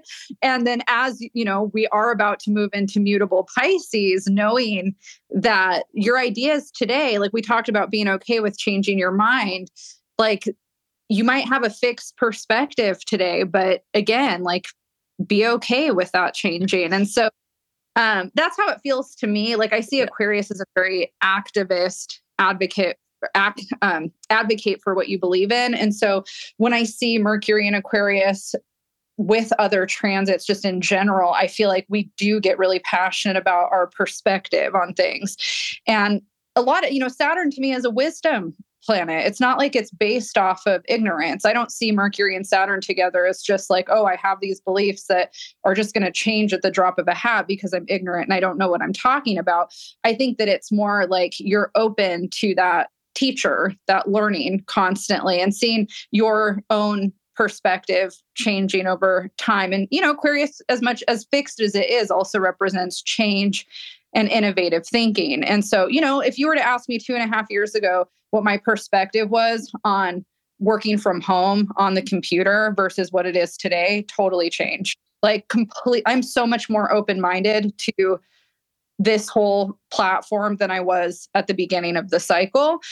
Um, that's just one example of my perspective changing. But um, I guess that's kind of where I'm at with it. Like I see this last little conjunction energy as the opportunity again to let go of our previous ideas and you know just kind of trust our wisdom trust what we've learned learn from it hold on to it honor it take it with us you know don't just let go to the point where you're you know thinking that you haven't learned anything valuable that's worth holding on to but being open to the innovative qualities and you know fighting for what you believe in while knowing that what we consider to be right and wrong changes like with every decade like every version of society. So yeah i'll be interested to see. I think the aries influence during this last little bit i could see a lot of people indignant on that last little bit of fixity like holding on yeah. almost you know? And i guess i'm kind of here to like i just want to push like the way that it feels in my body is like, don't hold on too tight because you're about to get pushed. Pushed. Yeah. No, yeah. I I feel that. It, it totally makes sense. And you know, even think about the the mixture of like this self energy versus this kind of communal energy and then both the the the varying wisdoms of both Jupiter and Saturn getting activated at this particular time. Um, and especially if we have difficulties with relationships and we're navigating that and more serious minded it's like I, I love that because it's true you know? The, the next hours later mercury moves into pisces.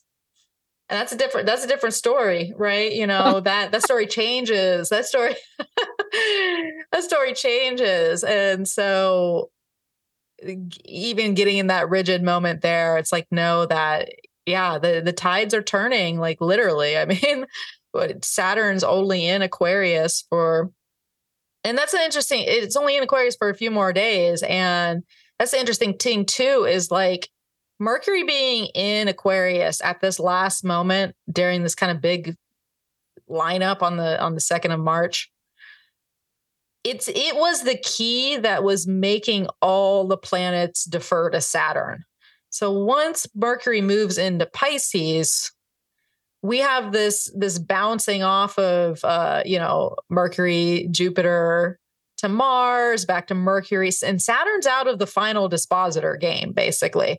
So all yeah. those months, or last, last couple months, where we've had it's just Saturn, Saturn, Saturn, Saturn, Saturn. Yeah the there a tide is turning right here and there's almost like this relief right? And then the sun makes that sextile to uh uranus on um right when the moon squares uranus too on the weekend and it leads us basically to this full moon.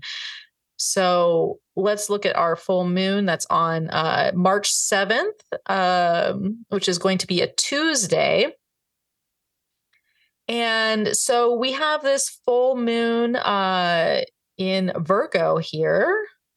And we have our Mercury obviously in Pisces, which we just talked about here. So that's ruling this this full moon. Um, we have the luminaries are flowing with Uranus, right? So we have another Uranian. Uh, we we keep having these full moons that are aligned with Uranus. Um, and we also obviously have Saturn here at the last minute. Like it literally moves into Pisces, like I think like an hour later, less than an hour later after the full moon apexes, Saturn moves into Pisces.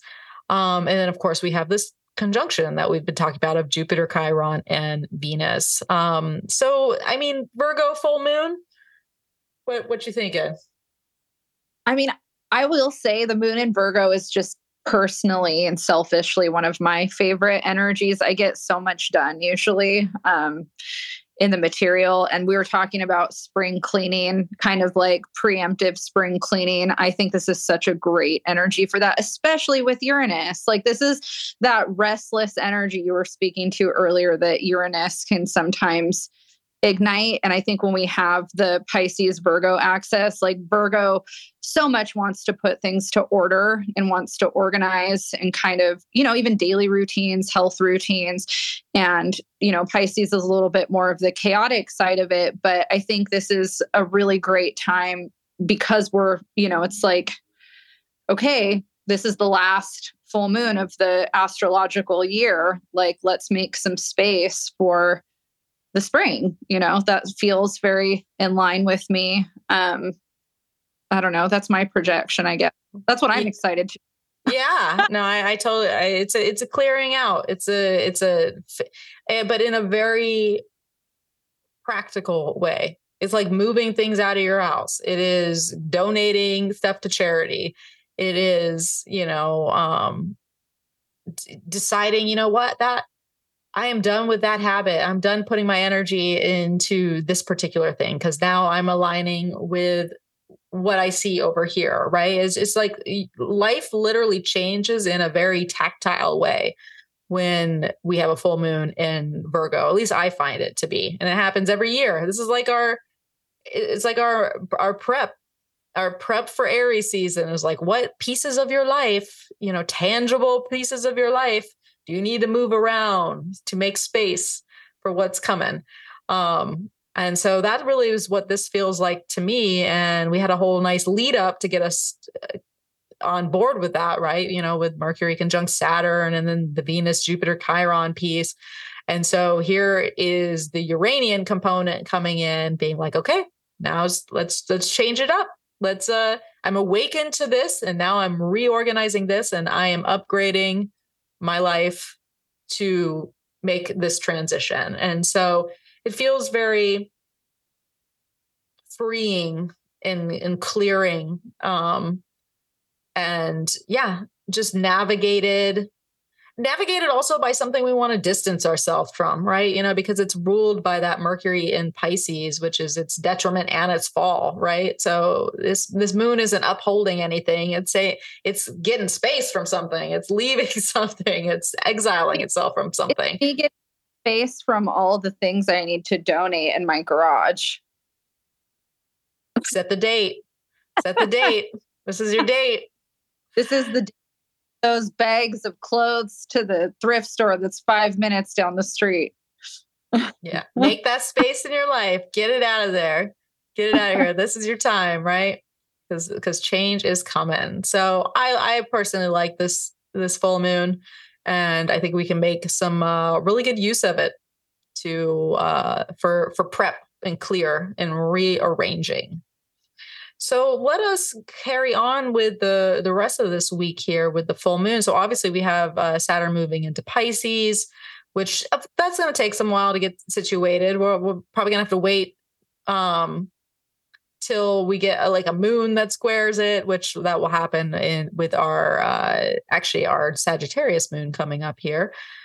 So we'll put that on ice, pun intended, for a second longer here. Um, but we have some a, a lot of nice or a lot of flowing movement. We've got Venus, who is going to uh, make a sextile to Mars, which is always good for relationships sort of flowing and jiving and getting on the same space and creative energies and just feeling more in harmony with, you know, the anima and the animus of your your inner world there. So we have that happening. Um, actually, all on the same day, March 11th. So this is Saturday. We have Venus sextiling Mars. We have uh, Mercury sextiling Uranus. And then we have Jupiter conjunct Chiron. This is the actual conjunction here with a Scorpio moon. Fun, fun. Hmm. Um, but they just feel like uh, there's a flow going you know? There's there's there's innovation there's open-mindedness there's collaboration um there's sort of this kind of moving past these like fully understanding this. Now granted let me just say that Friday, no, that Thursday, Thursday, March 9th, it might be a little crunchy because that's when that Libra moon is going to um, oppose that Jupiter Chiron piece in Aries. So we will get sort of that light up of, you know, us, me, me versus you, or some of the things we worked through with Venus going over this position. But I feel like ultimately, even if something flares up, it's harmonized because we're willing to think differently, right? With with the Mercury Uranus, and we're willing to find some sort of collaborative effort that is aligned with our own desires, but honors other people's too to some degree. If that makes sense. Definitely. We can only hope. Yeah. Finger, fingers crossed. Fingers crossed. But there is, yeah, there's just a there's just a nice flow um to this particular week and especially the the the weekend of the 10th to the 11th or at least I think so. We'll have to come back. But um, I want to move on basically to oh, just everyone heads up, March 12th, daylight savings time. It still exists in many places in the world. so keep, you're like us in California, we're springing forward on Sunday, March 12th. I keep being told this is the last one, this is the last one. And then I feel like it keeps happening and I'm confused. Yeah, it's happening. It's happening, and we're we're losing an hour. We don't fall back. We spring forward. We're going into the future. So, ready? For- you ready for it? yeah. So, all right, well, let's get on to our Neptune week because it really is the last week here of Pisces season. And we've already done some talking about it, but we'll recap um, a little bit before we wrap up our, our forecast here. But we have this this last quarter moon um, in Sagittarius on Tuesday, March 14th. Now it's going to be at 24 degrees Sag. So just a little caveat that it'll be probably like actually about Monday. We might actually sleep through it. That this that that moon in Sagittarius is going to square Saturn in Pisces. So we'll get our first like taste of the the moon interacting with Sagittarius from uh, sorry uh, Saturn and Pisces from that space. So uh, maybe just keep a keep a lookout on early early early Monday. Um, how you're feeling? You might get some insights with that Saturn and Pisces. Um, but we do have on Tuesday our last quarter moon in Sagittarius, which definitely feels very right. Like it feels very dreamy, feels very like bigger picture, expansive. Um, if you think about it, it's like the, the last quarter in Sagittarius leads us into another uh, an Aries new moon. We got double fire, you know, back to back. And so, any thoughts on last quarter in Sag? Uh, basically, okay, so let's think about this. Look at this. Mm-hmm. Look at this T square with that Gotta Sagittarius moon, that Mars. sun. Yeah, Mars, Saturn. Yep. Or why do you keep bringing Sa- Saturn's like, talk about me? I know. I feel a lot of Saturn wanting to be present. I spent so much time thinking about Saturn before this call. That probably didn't help. On our minds, we can't get away from them um, but this this this is really about that Sun, Neptune, Mercury, Mars, Moon piece. So last quarter on on Tuesday evening, March 14th, at least here in on the Pacific coast. Um, yeah, this is this is activating. This is where this is where this week gets very intriguing. Uh, and we're entering in right. You know, think about the last quarter space. This is this is a what do we need to do to move on right? There's it's activating but it's not activating something new. It's act it's activating what needs to wrap up at least in my opinion. Um and so yeah so we're ra- so what do we what do we need to wrap up? What yeah so i i personally as a sag ninth house dominant person feel like whenever Sagittarius comes and prompts anything, it's usually, again, it has a similar quality to Gemini where there's a curiosity, there's kind of this questioning feeling that happens, but it's more about values and belief systems, right? And so I think part of the storyline that we've had so far with Pisces, with some of like Pisces season, I should say, with the Venus Jupiter Chiron conjunction theme that kind of segues into the Virgo full moon and all these other things we've talked about. You have this opportunity to get really clear with yourself on what you need this year. You know, who are you? What do you need? What is your authentic self? What is who who are you away from everybody else to yourself? What are your thoughts? What are your ideas? How are you kind of clearing space for yourself moving forward in this next astrological year? And I think that, you know, again, like last quarter moons, like you were saying, are wrapping something up. And Sagittarius is always asking you, what are your belief systems and are you living in line with those belief systems? And again we might have had some of those belief systems change or evolve. I'm going to share anecdotally what has been evolving or changing for me that i think is going to be my story this season just as an example.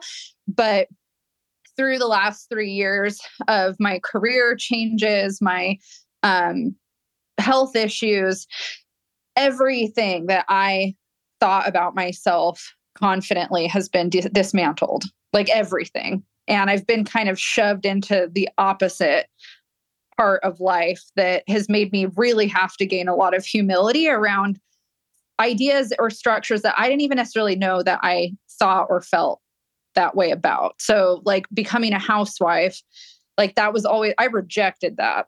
I rejected everything about it. And now I'm in it and I actually really like it. And I feel super messed up about liking it. And so I'm having to dismantle all this societal stuff around I shouldn't like being a housewife, especially if I don't have human children. I consider my dogs my children, but you know, like to most people, that's a big eye roll. And so I've had to work through, well, what was my what were my like examples of this that made me see certain things about femininity or somebody staying home in a derogatory way? Because both my grandma and my mom were stay at home housewives and did it very well in a very in a way that I should be upholding. So what happened where I'm not upholding that right? So that was a big theme for Mars retrograde that I'm dismantling now that I think for me around this is like entering a new phase of my belief systems. I have a totally different belief system than I did four years ago. Um, the same thing's happening with my health, where I've been a very holistic, I can heal myself with food kind of person. And I'm pretty positive that no level of nutrition is going to be the the antidote to what's going on with me. I started working with a nutritionist who's amazing and nothing that she's telling me to do or sending me is new information to me, which shows me that I've had a pretty good education with nutrition.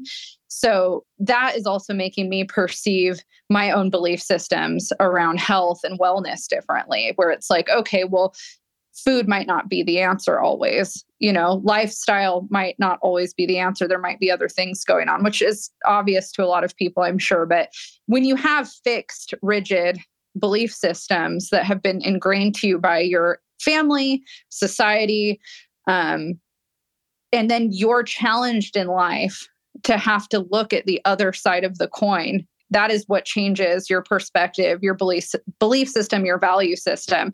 And i think that sagittarius and gemini are really good at doing that for us when we're going through these cycles. And i think that if you've had that happen to you through this period you know like you're talking about your relationship with music and i've been there too with music i'm like this is not serving me right now. I need a break.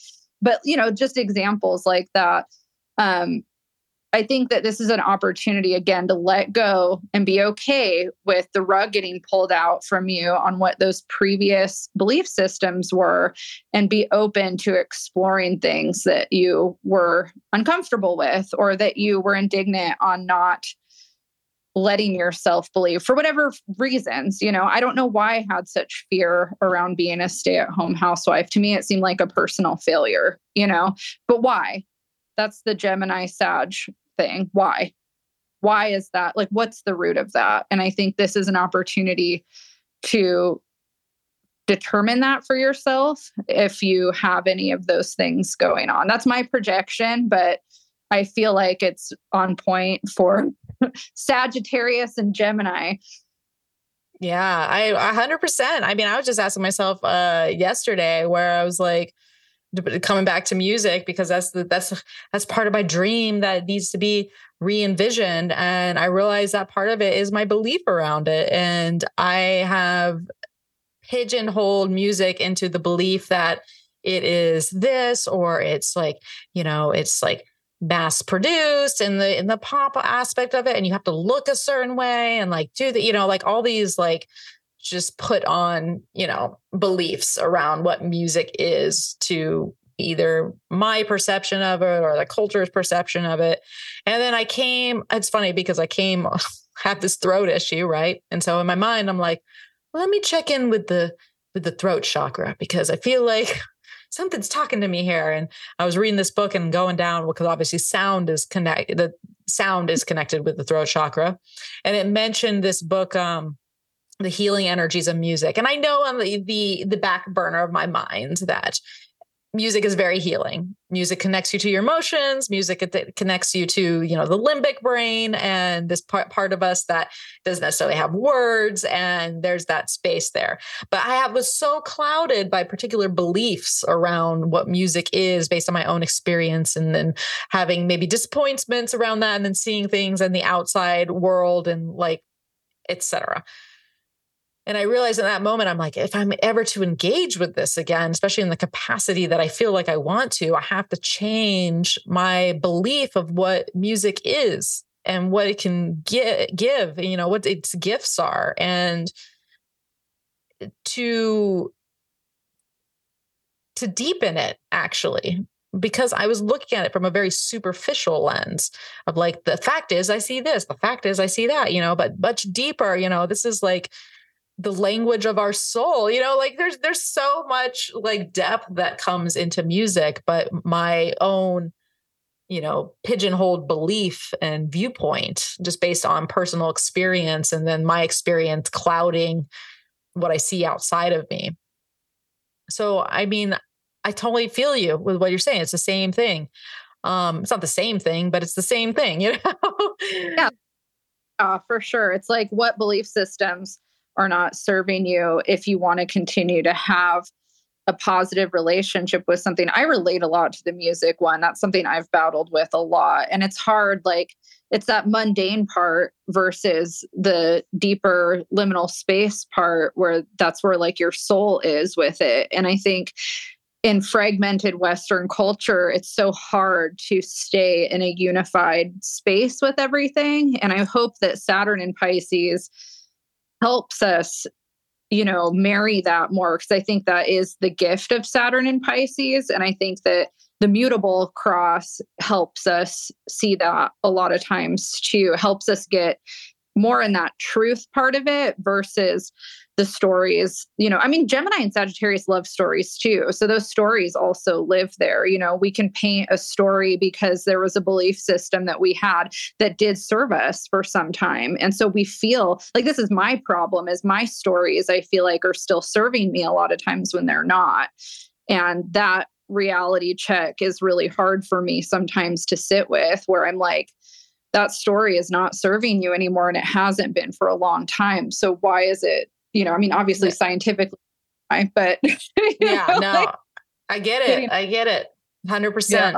I, I feel you, and I, I have a feeling some whoever's listening out there might be, be like, "Oh yeah, I what you, I feel it too." Um, so this this will be a this could be a big turning point around that. Uh, you know, the week of basically March 14th when we have that Sagittarius last quarter. And it can, you know, can get a little crunchy at first, right? Because we're in a we're in a T square with Mercury, Sun, Neptune, Mars, and the moon. Like that, that's a weird party. It's a weird party. Um, and we might just be a little like just to be a very um I don't know what the word I'm looking for is at this point, but we just might not have energy that's the thing too it's like we might be a lot up here in the head and it's more uh, because whenever neptune comes into town you know we're going to be a little foggy we're going to be our energies are going to be a little diffused. And so we it's not about pushing yourself so to speak it's about reflection and connection and um, you know taking time out for yourself to kind of go through these motions. Otherwise it's going to feel like you're pushing uphill um, or you know you make mistakes um, you know just because it's not necessarily what the energy is built for at this time. But the nice thing about this though is like eh, we had that t square uh, on tuesday but when the moon moves into capricorn we take pressure off the mars even though i mean the sun sun mars action is going on. We got the sun mars square. Um happening, but there is this support. Remember, we were talking about leaning into the the earth moons, the anchor, the anchor. Yeah. So it's like we kind of get our anchor more on on uh Wednesday and Thursday when the moon is in um Capricorn, which leads us to the the Mercury Sun cazimi that is so okay. That's the thing. There's too much going on this week. There is too much. I am overwhelmed by this week and i'm not even living it yet. But these I are not the only it. what's that? glazed over when i started reading about it. I was just like yeah uh-uh. This this is the i'm gonna i'm gonna go ahead and cuss in this moment too. This is universe fuckery right here yeah. And I mean I mean that in the most lovingest way because this is this is a week that is like something changes, you know. Yeah. Um because it's not only those things taking place, we have Venus doing her thing too, right? She leaves uh she gets to the end of Aries Um, I'm like, I have so many notes that they're all blurring in front of me now. I'm like, what is she doing? So basically, we have uh, Venus is going to square Pluto um, and then ingress into Taurus and sextile Saturn. Uh, our first planet, actually, that's not the moon, to connect with Saturn. And that's going to be on the 16th and 17th, which is Thursday and Friday. So this, I mean, and then all basically Mercury then sextiles Pluto and then ingresses into Aries on the 18th on Saturday. And then Venus meets the North Node um, as the sun makes a sextile to Pluto right before the season ends. So it's it talk about oh, like a week that Pisces season like goes out with a diffused bang. I guess I think about Neptune action. There's just a lot of depth there's a lot of soul there's a lot of truth but also mystery and doubt and vision. I mean there's like you couldn't put together more of a planetary soup uh, a, a square soup you know to some extent. So it's all leading us to something that is very much attuned with what the soul needs and what to move on with where to have like aha moments that are very personalized in nature to just the, the spiritual journey itself. And then how do we make changes around that? And how do our relationships change? And our sense of inner balance after that right? You know i love that venus meets the north node kind of at the end of all this because she she's leading us somewhere that is very promising for our forward development. But you know if you can take time out the, this week, the the week of um, it's not the fourth, the week of the thirteenth, because it's strange. yeah, it's a lot. It's a good creative energy. I am thinking about hypothetically what I'm supposed to be doing in March. And it's making me excited because I'm playing my first show in three years in April. And so March is a month where I'm going to have to really intentionally start practicing for the first time since 2019. And I actually, I'm sure you've noticed on my Instagram, I've had long nails for like over yeah. a year. And I actually just cut them down so that I could start playing music again. And it was a little, I mean, I'm excited about it, but I still was like, oh, my nails, you know. Um, but um, yeah, so I mean, I'm kind of feeling supported in that sense. Um, and hopefully other people do too, having more like an extension of the creativity energy. But yeah, I mean, it's also very disassociated time. I feel like it would be really easy to kind of lean into things that, you know, like creature comforts, not yeah. necessarily promoting growth, things that promote pleasure. but you could do both. You can have pleasurable growth. I've been learning how to lean into more pleasure. I really enjoy a lot of the content coming out about healing should be pleasurable too. Like there can be such an emphasis on going into the shadow parts or the traumatic parts. And that's also like in terms of studying my nervous system, like stuff, because I think that's predominantly what's going on with me is nervous system stuff. They say that one of the downfalls to a lot of the healing modalities where you're constantly talking about your childhood or trauma is that you're flaring your nervous system up all the time when you do that. Yeah. And so that's not necessarily good for people that have nervous system disorders. It's really good for people to focus on acts of pleasure, you know, as a healing modality and getting your body out of fight or flight mode. And Venus and Taurus is very pleasurable. And with the North Node, there could be like intentional pleasure seeking um, in not an escapist way. It doesn't necessarily have to have a negative connotation to it, although it can if you're not doing it in an intentional way during this time. So, again, it's always that little balance dance that's hard to find. Like, am I procrastinating by doing this or am I healing by doing this? Nobody can really tell you except for yourself. yourself. But yeah. No, I, I get that hundred percent. I think that I think that is sage wisdom, Miss Sagittarius rising. Um because it's true. I I get it. Like uh, it's yeah. Sometimes healing and gentleness and time out and connecting with things that you just love to do and that put you in the flow uh, is more healing than like trying to work on something like you know like let's get to the bottom of this like no. sometimes we don't need to get to the bottom you know yeah. all the time sometimes the bottom is is too much um so um but yeah that that being said i i think this pisces season goes out uh with a washing machine. It's a little bit is we're a little bit in the spin cycle you know? We're trying to dry out we're trying to we're trying to get clean whatever that looks like in our life. I mean i feel like some people could come to that moment with themselves too with you when you're talking about abuse you know substances and turning a corner on those types of things too um yeah so there is this yeah we're we're in this bit of this washing machine. And it's almost like it's like the spin cycle like it's the fi- like that's the final cycle because this mars was this we're reaching at this point we've reached the end of the mars station degree. It's leaving the shadow right? It's leaving the shadow of the square of neptune.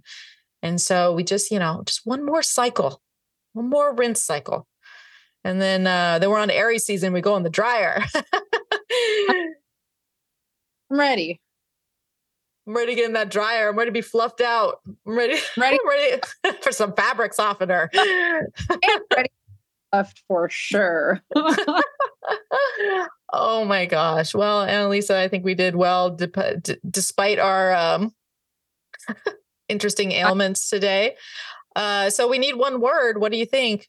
If you had one word to describe Pisces season, what would it be? creative creatively oh my god i can't even speak. Creatively juicy. That's two words but i'll give it to you because it's a mutable season. we say juicy i think it's oh, juicy. it's juicy. Juicy. Just saying that word it has so many connotations. Juicy uh-huh. it feels that way to me right now we'll see if i feel the same way after it does feel juicy. It does feel juicy. Um, I'm thinking what, uh, mm, what's the word that comes to me? It, it that's a weird. I got a more of an image than a word. Oh, I got the word plop, and I just saw oh. something like plop plopping out. I flop. I don't even know. Take it for what it is. But I imagine actually, you know what I imagined in it was it's, it was a plop of a of, of like a water droplet like hitting the ground. But it kind okay. of morphed itself into like a bird when a bird like poops out of the cloaca. I honestly, yeah. this is where my mind is. I like so release. Maybe I was thinking release. Yeah, and like a cleanse, maybe. Maybe you're doing a cleanse like letting it letting it out, plopping it out the back end. Um, I mean, that's kind of Pisces. yeah. Yeah. I think it's good. Oh my gosh. All right. We've we've done it. We've done some things here today. So where can people find you? Well, tell them where uh, Lady Leosier lives. My name is Annalisa Six. So if you search that on YouTube, you'll find my horoscopes. You can find me on the sobercurator.com, which is where I do horoscopes. And I also include the horoscopes on ladyofleosier.com. Um, if you're in recovery, I highly recommend the Sober Curator. They do tons of great work for people in recovery and focus on living a life in recovery, not just getting sober. So, the whole point of the platform is to kind of tell you what cities are great to be in if you're sober, traveling, how to travel sober, um, podcasts, books to listen to, resources. And there's just so many fun articles. There's people doing wellness stuff. There's um, this guy that has reviewed over a hundred NA beers and he just has like his articles are the most popular which is very fascinating. There's so much fun stuff on there so i've been grateful to be a part of it and definitely recommend it for saturn and pisces season if you are thinking about becoming sober. It's a great resource. Um, and then yeah my instagram account is lady of leosier it sounds the way that i'm saying it leo sure so i don't know if that's hard for anybody to find. But um, yeah, that's me. I'm so grateful that you had me back on here. It was really fun to do this with you again. Oh, you're welcome back anytime. And so if you need to to find Annalisa, I will have her information over at energeticprinciples.com. Uh, where there'll be a blog post for this particular episode. Um, and I'll also leave a link to the Sober Curator because uh, I think that is a valuable resource that can definitely be swimming around, uh, pun intended, when we get into Pisces season and Saturn moving into Pisces could be just the resource some people need, or can some people can recommend. You know, pass, spread the good word. Um, you can also, uh, at my website, you can book a consultation. Uh, I do personal consultations. And of course, you can sign up for my newsletter, which comes out at the beginning of every month, uh, The Heavenly Wind. So all that can be done at energeticprinciples.com. Um, all right. So if you liked what you heard here today, you know, please leave us a review wherever you listen to the podcast. Or if you're on YouTube, share a comment. Let us know where you're at with Pisces season or what you think that that wild Neptune week's going to bring, um, and all the other things we are are curious about because we we we will read and write back. So if you want to engage, uh, share. Um, and sharing, also share with friends, spread the good word because sharing is caring. So, all right. Well, it was a pleasure having you on as always, Annalisa. I'll see you. I'll see you on the flip side because I always do. yes. I, I, always do. And so, all right, everyone. Well, thank you for tuning into us talking about Pisces season 2023. Uh, we wish you all the best as you swim through this sea. Uh, and as always, may the stars be with you.